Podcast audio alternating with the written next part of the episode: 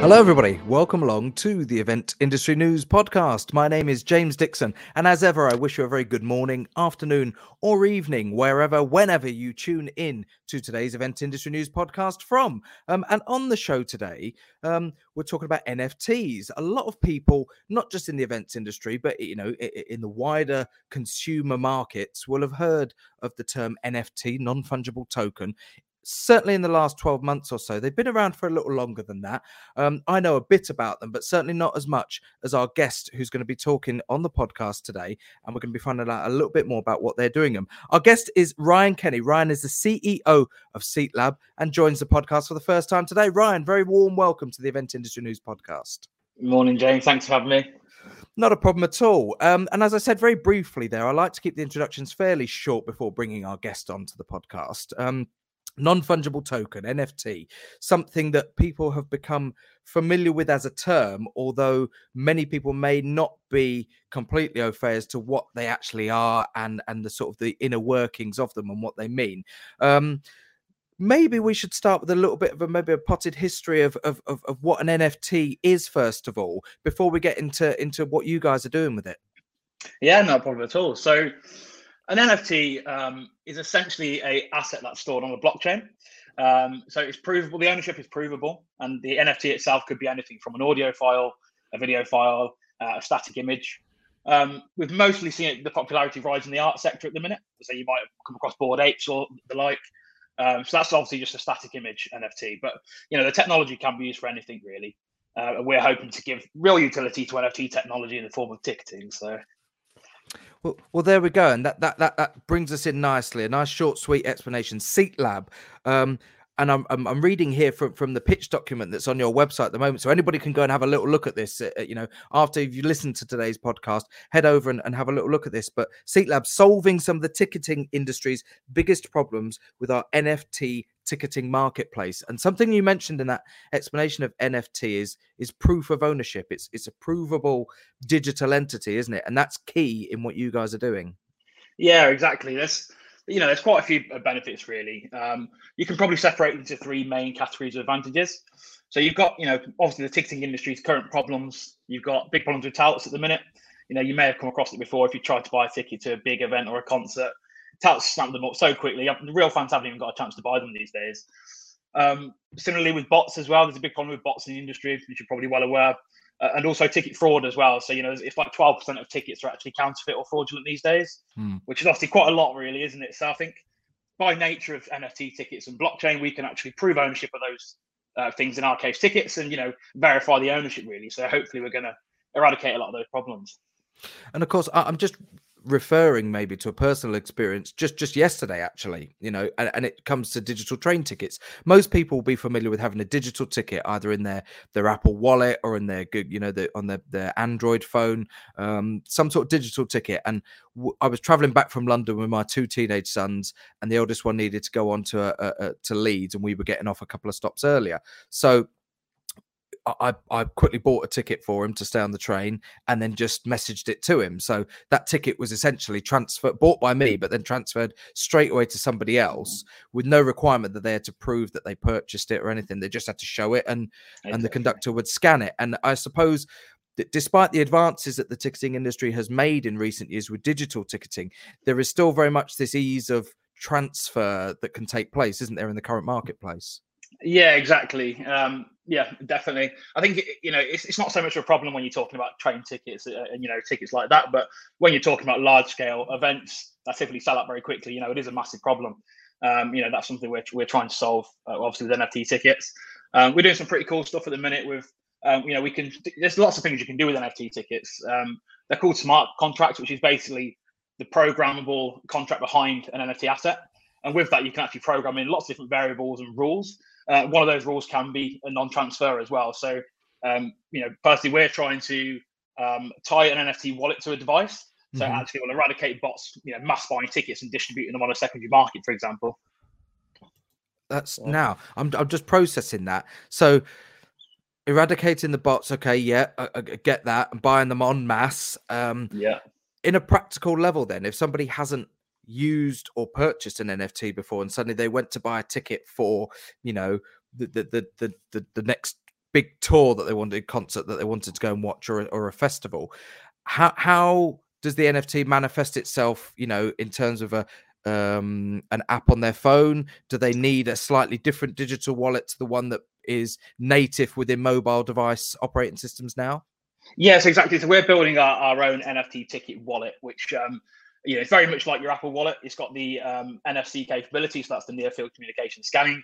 Um, yeah, we're we're essentially creating our own NFT ticket wallet, um, and that will be a standalone mobile application um, available on iOS and Android, obviously.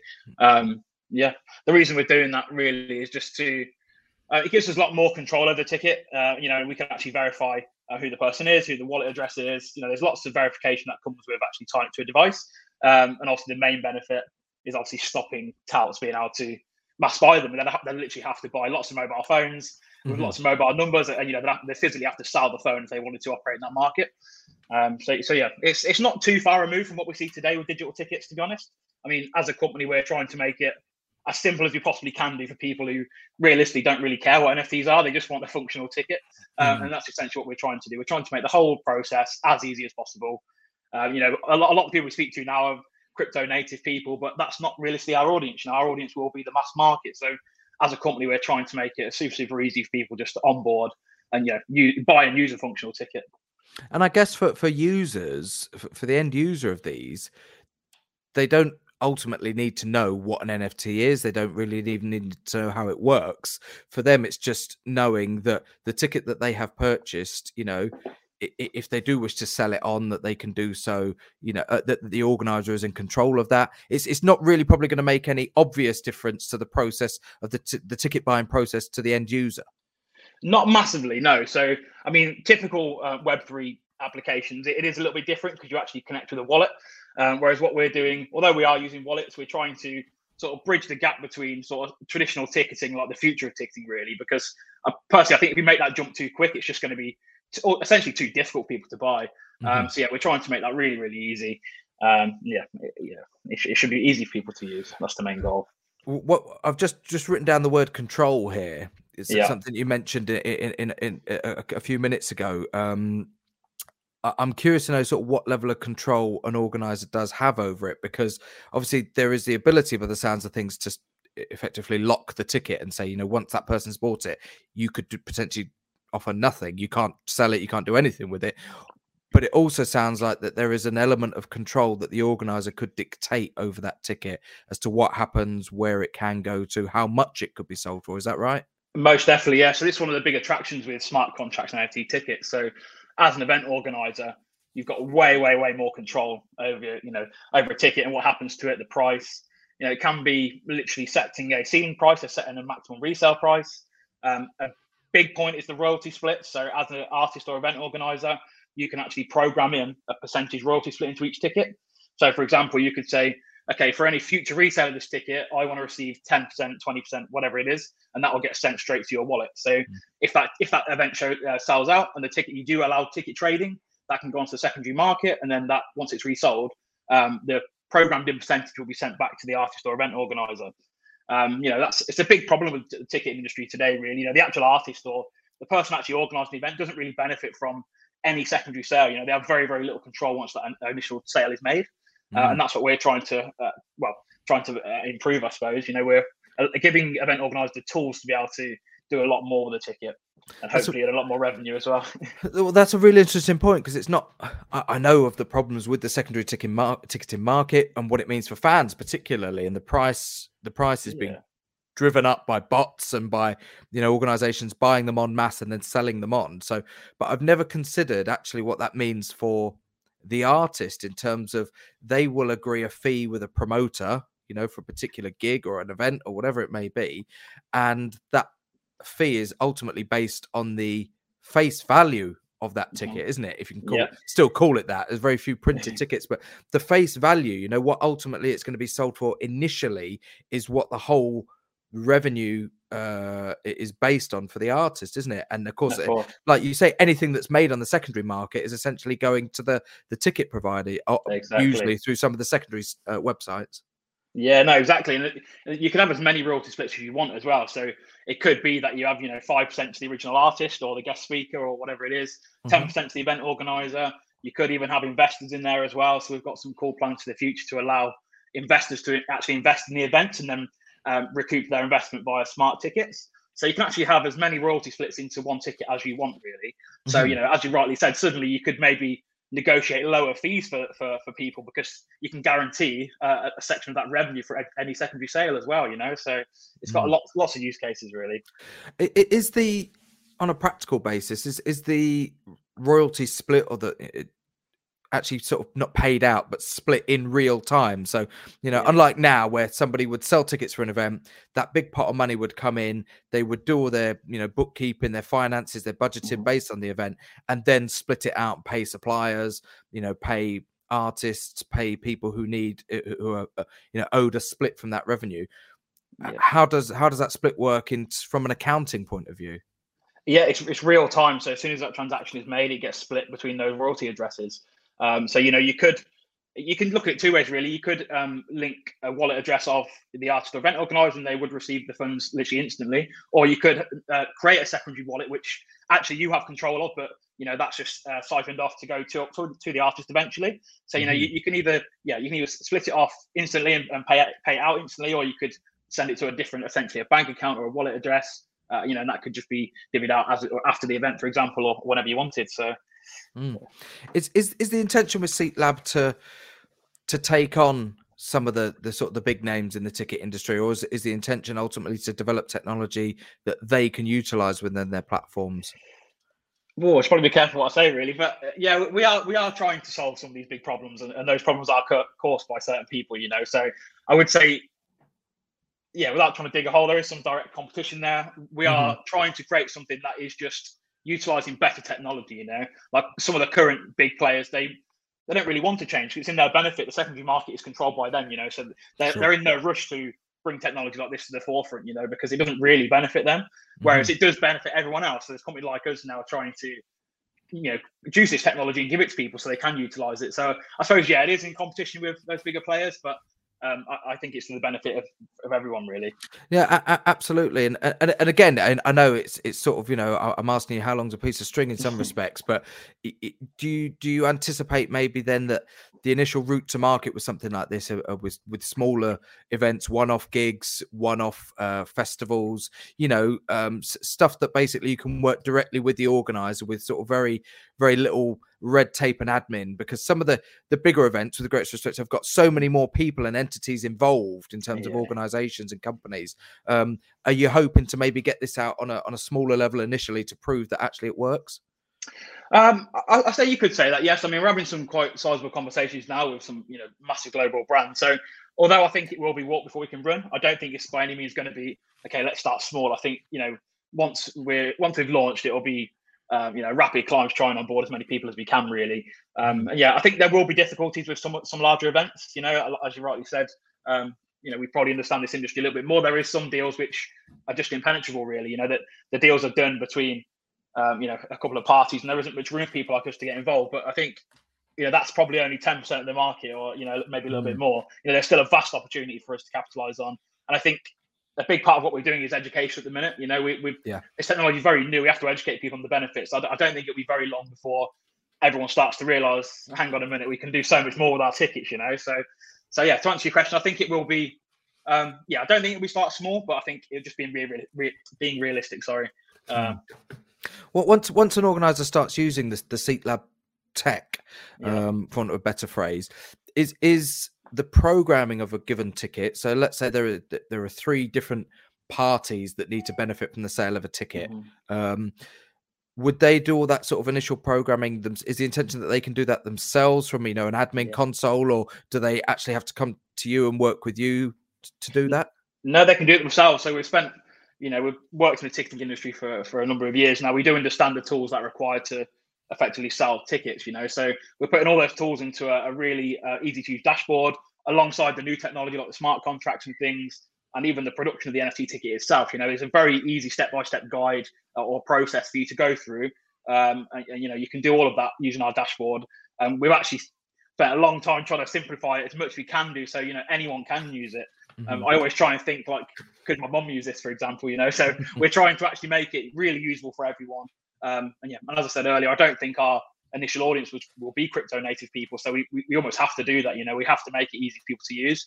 Um, mm. But yeah, mm. essentially, we offer all the tools that are required to actually do this. So and, and hopefully do it really easily as well.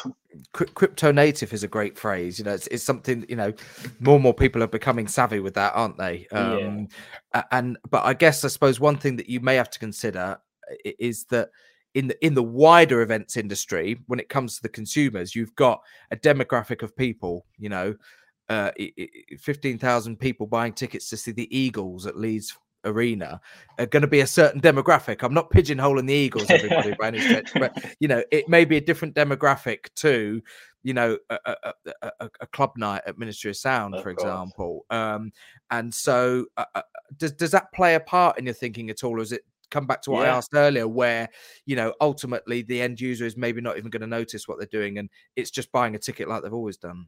Yeah, you're spot on. Really, I mean, there will be some differences, but yeah, essentially, especially from the user standpoint, we're trying to make it as easy as possible and trying to remove any sort of friction or barrier to entry for us.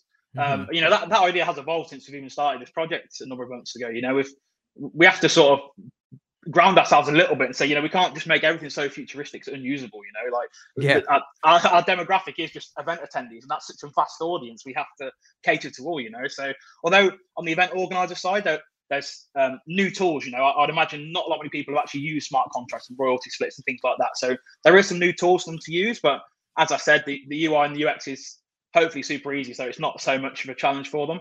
But on the user side, yeah, we're trying to keep it as simple as possible and as close to a traditional ticketing setup as we can do.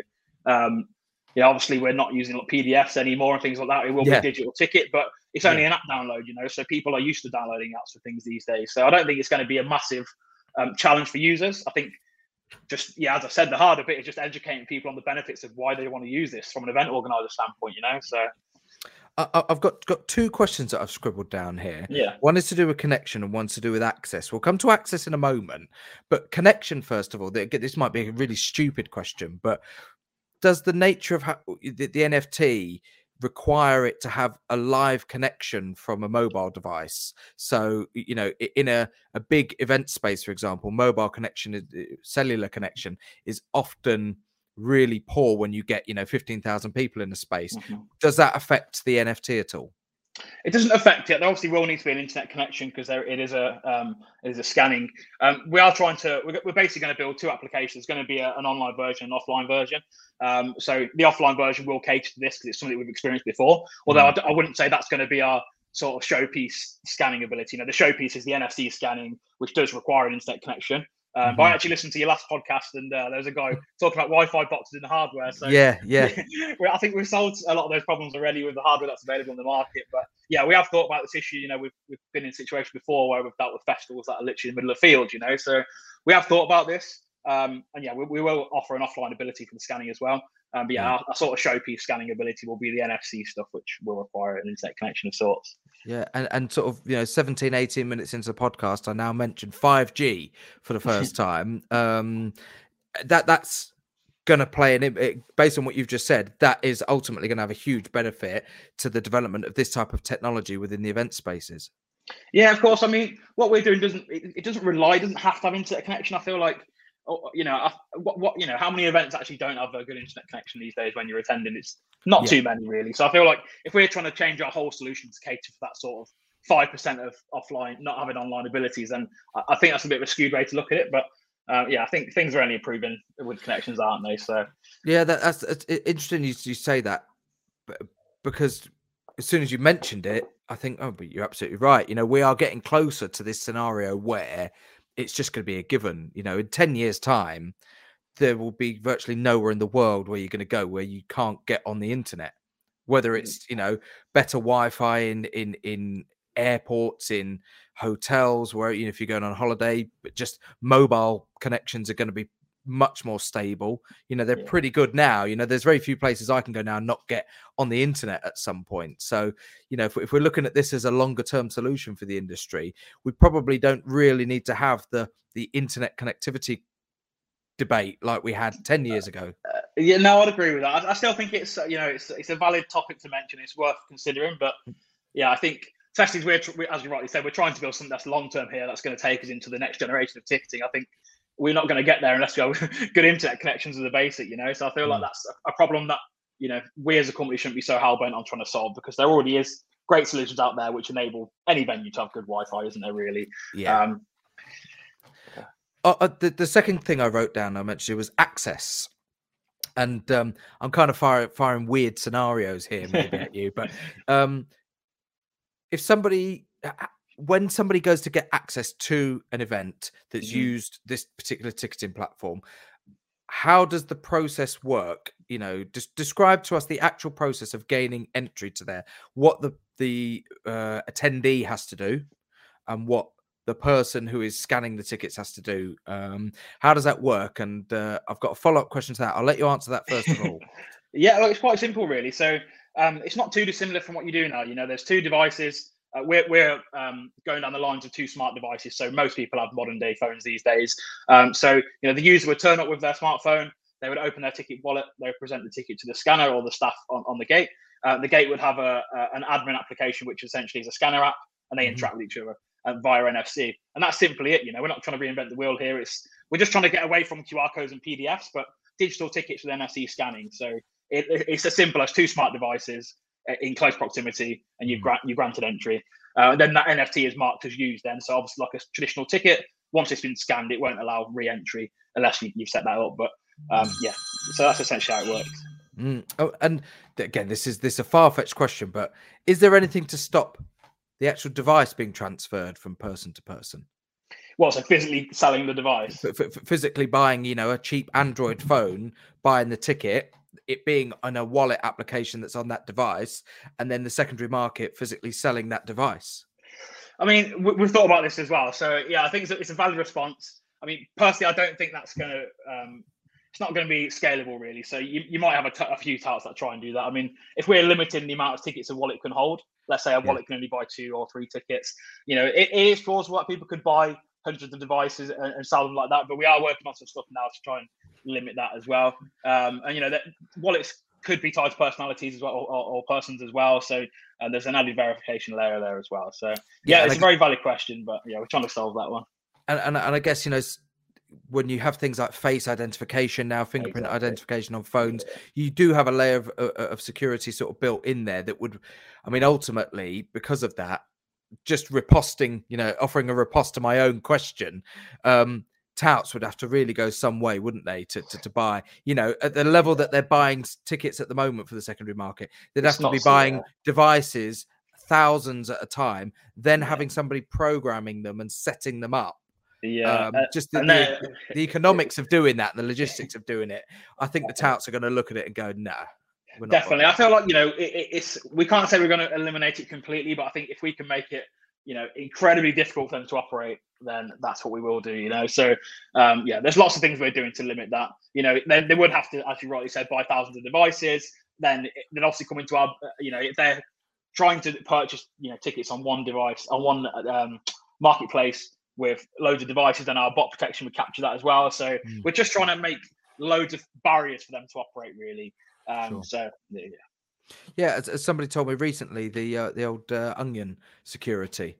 You know, you build up as many layers as possible, and you've got something that's actually t- quite tough to get through. That's it. Um, yeah, a, a, good analogy. T- tell me about the timeline and the process of actually developing this. You know, in terms of uh, R and D, if you can call it that, you know, programming, research, all the rest of it. Um, how long has it been in the pipeline for you guys to have the NFT as a, as a real sort of viable option for ticketing? A long old time, simply. I, I, first started in blockchain about t- nearly ten years ago. Right. Um, so that was when Bitcoin literally first came around. So mm-hmm. I've always had a fascination with cryptocurrency and blockchain technology. Um, you know, that was my first business while I was at university many many years ago. I think realistically, I was just young, didn't want to get a proper job, so I was trying, to, trying to make internet money, and I stumbled across uh, Bitcoin. It was yeah, it was great fun. Um, yeah, obviously, I left left left university and entered the real world. Um, worked in a collection of uh, different areas, um, and then we we were actually got quite popular in the event sector with our marketing um, agency. Mm-hmm. So we were actually operating um, across the UK and the US. We were running marketing campaigns for loads of big concert promoters and, and large scale tours obviously off the back of that we were using traditional ticketing companies and we we always felt like there was something that could be slightly improved, whether it was the cost or yeah. lack of customization or you know whatever it was. We thought we could do something slightly better. Um, so that's what we did. We we left. Um, oh, sorry, we didn't leave. We, we we embarked on creating our own ticketing platform, which was about four years ago. Mm-hmm. Um, it's a bit of a long story, but I'm getting to the point. No, no, no. so, yeah, Far away. About, it's about four years ago. Um, we started a traditional ticketing company, um, and obviously I've always been trying to plug this how can we incorporate this new blockchain technology? How can we improve this process? Um, and yeah, with the NFT boom last year, it just became feasible. Really, the technology was there. The sort of um, I'll say the mass market, but you know, people getting familiar with this technology, and suddenly it was it was quite feasible for us to pull this off. So it's been it's you know. 10 years I say I've been trying to think about how you know how society can benefit this technology and probably four years in ticketing and then you know realistically the last couple of years is when we decided yeah. to make a real go of this um, yeah, and definitely last year is when we decided to pull the trigger. Sure, yeah, and, and how much does it help a, a, business like yours when it comes to you know sourcing funding, to sourcing potential clients to use this technology? When we see uh, terms like non-fungible, non-fungible token and NFT appearing in mainstream media and on the news, you know, so we we see things like you know the first tweet, you know, being sold mm-hmm. as an NFT and things like that. Yeah. It, does it have a big impact on a business like yours? Most definitely um, well, actually, I'd say that, but then I still have lots of conversations where people don't really understand it. Um, so you know, and that's yes, it, it, does help incredibly. You know, I think if I was to pitch this years ago, it, people would have just looked at me like I was crazy. You know, much like they did ten years ago when I was trying to pitch Bitcoin. yeah. It's like, it was almost too early. Whereas now I feel like, yeah, pe- people at least have heard of it. You know, so it opens the door for us explaining the benefits if they even if they don't understand them right now. Um, so, so yeah, it is opening the door for us really. I guess there's a confidence thing as well that that brings is that you know if, if with uh, with the greatest respect they have a guy who knows what he's talking about come and explain it to them and they think oh, I still don't get it but then when they turn on the news that evening they see that the you know the CEO of Twitter has sold his first ever tweet you know think oh okay yeah. there must be some mileage to this if if yeah. something as big as that and as you know um as well seen as that in the consumer marketplace is is doing it i guess no, it may, may, maybe if it's not fully understanding what it is there's a confidence that that will give to people who see potential but don't don't know what it is.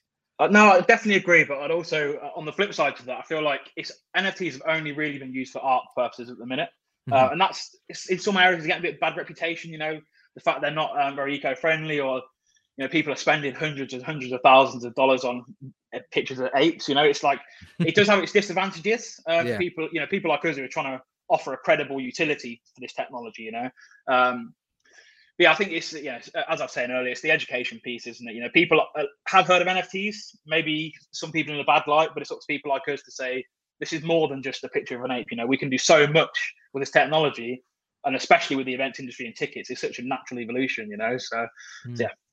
Are there any um, um you clearly know you know a, a lot about it in a, in a, lot of detail because of the time you've spent you know working with this technology um aside from the, the, the ticketing marketplace, where else are, are things like NFTs potentially going to rear themselves and, and, manifest themselves in you know to, to, consumers in the next sort of decade? Oh, that's a, that's a big question. I feel like uh, personally, I've been excited for smart contracts in the insurance markets and the real estate markets. You know, because it almost takes out that middleman. There's a, there's a new layer of trust that can be built with a smart contract because it's, it's programmed, right? So, mm-hmm. you know, areas where there's like an exchange um, mm-hmm. a, a for innovation like this or a proof of ownership. You know, again, it, it's rife for this innovation. So I think you know I'm very interested to see what happens to society over the next ten years. But I, I honestly do think it will touch most industries in some in some aspects, um, mm-hmm. and definitely, you know, it's it, every six months this technology advances so fast. You know, it's it's literally last year we even heard about NFTs and it's taken over the world, you know. So yeah, yeah I, it's uh, yeah, yeah. I'll almost combust when I think about how much could change. It's like yeah, it's crazy. Yeah. But, yeah, well, I, as I soon as soon as you've offered that explanation there, the first thing I thought of was like something like car ownership. You know, exactly, you still yeah. you still when you buy a car of someone privately or, or from anywhere, you know, you get you get the piece of paper and you have to post it off, you know, to the to the DVLA to register your ownership. You know, the, that that whole process surely could be um more secure yeah. Start, people Definitely. are not rifling around in the back of a drawer because they've not seen that piece of paper in years trying to find it. And also, it's instant. You know, you're not waiting yeah. for it to be posted, processed, admin, and then sent back. You know, yeah. straight away. That I mean, that and that's probably one of probably a hundred examples that if we sat down with a piece of paper and scribbled on, we could come up with. Definitely, yeah, yeah. It'll just touch everything. Honestly, I think everything from like medical records to you know, as you said, like buying and selling cars, literally anything. Uh, you know, even wider stuff like the insurance and things like that. Mm. I think there's so many areas which are just ripe for this technology. Um, yeah, we're already seeing it now. You know, there's there is, um, you know, as week go as, as every week goes on, there's more brands getting involved in this. You know, mostly from still an art point of view, but I think people are actually starting to realise the implications and the, the benefits of this technology. You know, where we can deploy it. Mm. Um, so yeah, it'll be exciting to see for sure it, will certainly be exciting to see. We've been talking on the podcast today to Ryan Kenny. Ryan is the CEO at Seatlab, and we've been talking about their NFT technology and how they are solving some of the ticketing industry's biggest problems with their NFT ticketing marketplace. Um, Ryan, if people want to explore this in a little bit more detail and find out more about what you guys are up to at, at Seatlab, where do they go? What do they need to do?